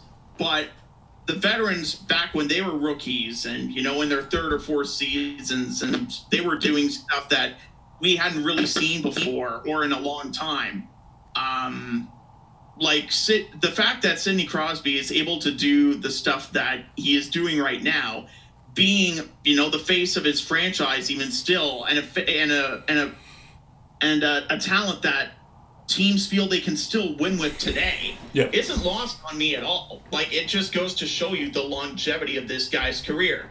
Even Victor Hedman, when you look at the season that Mikhail Sergachev had, and people are thinking, well, it's a down year for Victor Hedman. For Victor Hedman's standards, yes, it's a down year, but near 50 points? Yeah. I mean, that's still pretty freaking good. And this guy's a multi Norris Yeah. Trophy winner, multi Stanley Cup winner. Um, I would say out of in, in his generation, like in, in the 2010s, probably.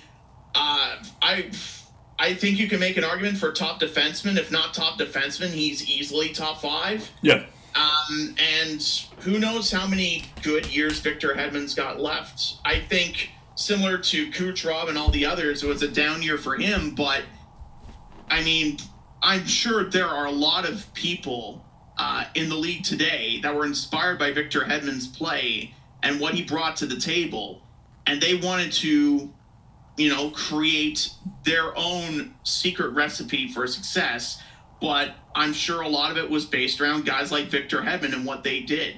So the trendsetters of yesterday that inspired the guys of today that are inspiring the future stars. Hmm. I wanted to create a, an exclusive tier to honor them and say, hey, they may not be in their prime right now, but Dan, they're still good. And we can't forget what they did and what they're still doing right now. So that it, it was a different tier from all the other tiers, but I think it was Yeah. one important for me to include on my list. I, I guess that's that's a fair point. I, I was it's interesting when I was thinking of the tier three list, which is are the guys that were after Crosby, Ovechkin, Bergeron, and McDavid. Um, I was like I was like okay, well I have to if I'm going to not include McDavid for the cup stuff, I have to create a tier for all the guys who have won a cup in the past. And then that would be like, all right, so then that's Kucherov, that's Stamkos, that's Marchand, that's MacKinnon, that's Makar, that's Malkin, that's Patrick Kane. And then I was just like, okay, so I can't like I would have put Vasilevskiy and Hedman in there, but then it was just it just got to be so much, and the and added on to the fact that Hedman had a down year, Vasilevskiy had a down year, whereas like Stamkos and Kucherov did have a pretty good year uh, this past year. So it's like, yeah, I, I also agree with you that 50 points for a down year, or almost 50 points for a down year, is pretty good. But uh, but I, I and and he's he's definitely making the Hall of Fame in real life, Yeah. um, first ballot. But um, Yeah, first ballot, hundred percent. Yeah. but uh, I, I I just I just took him out just because he he had a down year. Um, so so that was really my thinking there. But I I did consider him for a little bit. Now there is one question um, oh, Oh, that yeah. I wanted uh, to throw your way, a little bit of a curveball. Uh, as you, I'm sure, saw earlier in the week, Connor Bedard signed his entry level contract on his 18th birthday. Congrats, Connor, and Yep. happy belated birthday. Uh, we hope you had a good one. Um, even better when you're set to make Yep. your first contract. Each year, it's crazy. He's got 3.5 million in eligible performance Hmm. bonuses, which is what like how much of that is for like hitting 50 goals and 100 points or like Right. winning the MVP? That's what I want to know. Yeah. But my question is not about that. It's about this. Connor Bedard's entry level contract, similar to most, ends in three years. Within the next three years, I think he is the bottom of tier four on my list. So my question to you is, Brett, on your list, no matter how good he is after three years, would you put him on any of the tiers? Um. Okay. Well, I mean, a lot of it depends on how good he is in those three years. Um. If he if he averages 50 goals and 100 points in every single one of those three years, oh yeah. Well, of, I would put him with the McDavid tier then. Um. A hundred That's points. Two, two, that's pretty high, man. a, a hundred points as an 18 year old, a 19 year old, and a 20 year old consecutively, like that that would be incredible. I don't think he's gonna do that because I that's like very very high um, roles. But yeah, I would say let's say he's like. I mean, I guess it depends if you're talking about like first overall picks. Um, like if he's like I guess like the the best case scenario would be McDavid um, minus the injuries.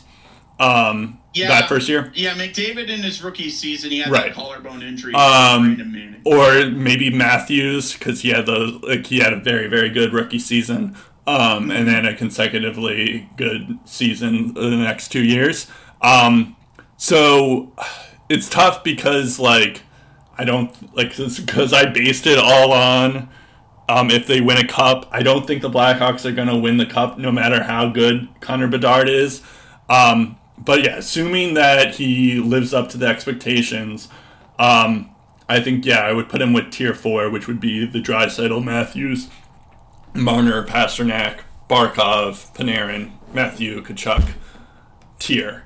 Um, yeah, but like if if he has hundred points as an eighteen year old and a nineteen year old, yeah, then it's like, okay, this is someone who's even better than McDavid, um, who or has the potential of being better than McDavid. So yeah, I would I him. definitely think he's worst case scenario. He's around Nathan MacKinnon territory, and that's still pretty damn good. Well, I think the worst. I don't think he'll be McDavid level, but I think he'll be, you know, in, in the young superstars that we're talking about, like Kirill Kaprizov, Jason Robertson, Jack Hughes, okay. uh, all, all of them, Pettersson as well. The worst- like he, he's he's going to be within that range. The worst case scenario would actually probably be what Jack Hughes was doing. Um, uh, probably because, like, yeah, I mean that that is you know obviously you would take that, but um, but I I think uh, that would probably be the worst case scenario where he struggles at the beginning of his career, but then And then slowly figure- three, he goes yep, off. Okay. and slowly figures it out. I feel like that would be the the worst case scenario, but Yeah, I think, and that might be the most realistic because you know It's Chicago. the Flyers roster. Yeah, they have, yeah. they have a lot of holes. Well, they do have Taylor Hall, Lukas Reichel, who I'm um, they they have now. Um, so they, they they could be decent with uh, Taylor Hall, um, and um, I do like Reichel, but yeah, I, I don't think they're going to make the playoffs even if Bedard gets hundred points. that would be Well, and, that, and that's the thing with with like Jack Hughes. It's like Right. Jack Hughes was very very good this past season. Yeah. It wasn't the only one that was good. right, right. But like a if lot of people were carrying the weight on that. Yeah, yeah. I mean, like obviously, people would be disappointed if if uh like Bedard reaches that Jack Hughes level because we've been hyping him up like he is the next McDavid, like he's the next Crosby. Um, but um, but yeah, I, I feel like that that's not a bad for a worst case scenario. I think that's not bad. Yeah, I agree. Um, okay. It's funny. We managed to make this episode an hour 45 minute long episode. Um, even though we, we tried not to, to talk uh, so long. But um, yeah, whatever. Um, anyways, you can follow us on Twitter at Lace Up Podcast, our Facebook, or I guess it's now non existent, it's Lace 'em Up. Um, you can also follow us on SoundCloud, iTunes, and Spotify. Uh, that's about it. I'm Brett Duboff. I'm Steve Ellsworth. We'll talk again in episode 375 of the Lace 'em Up podcast. Hopefully, something will happen um, in the next week. Crossing fingers. yeah.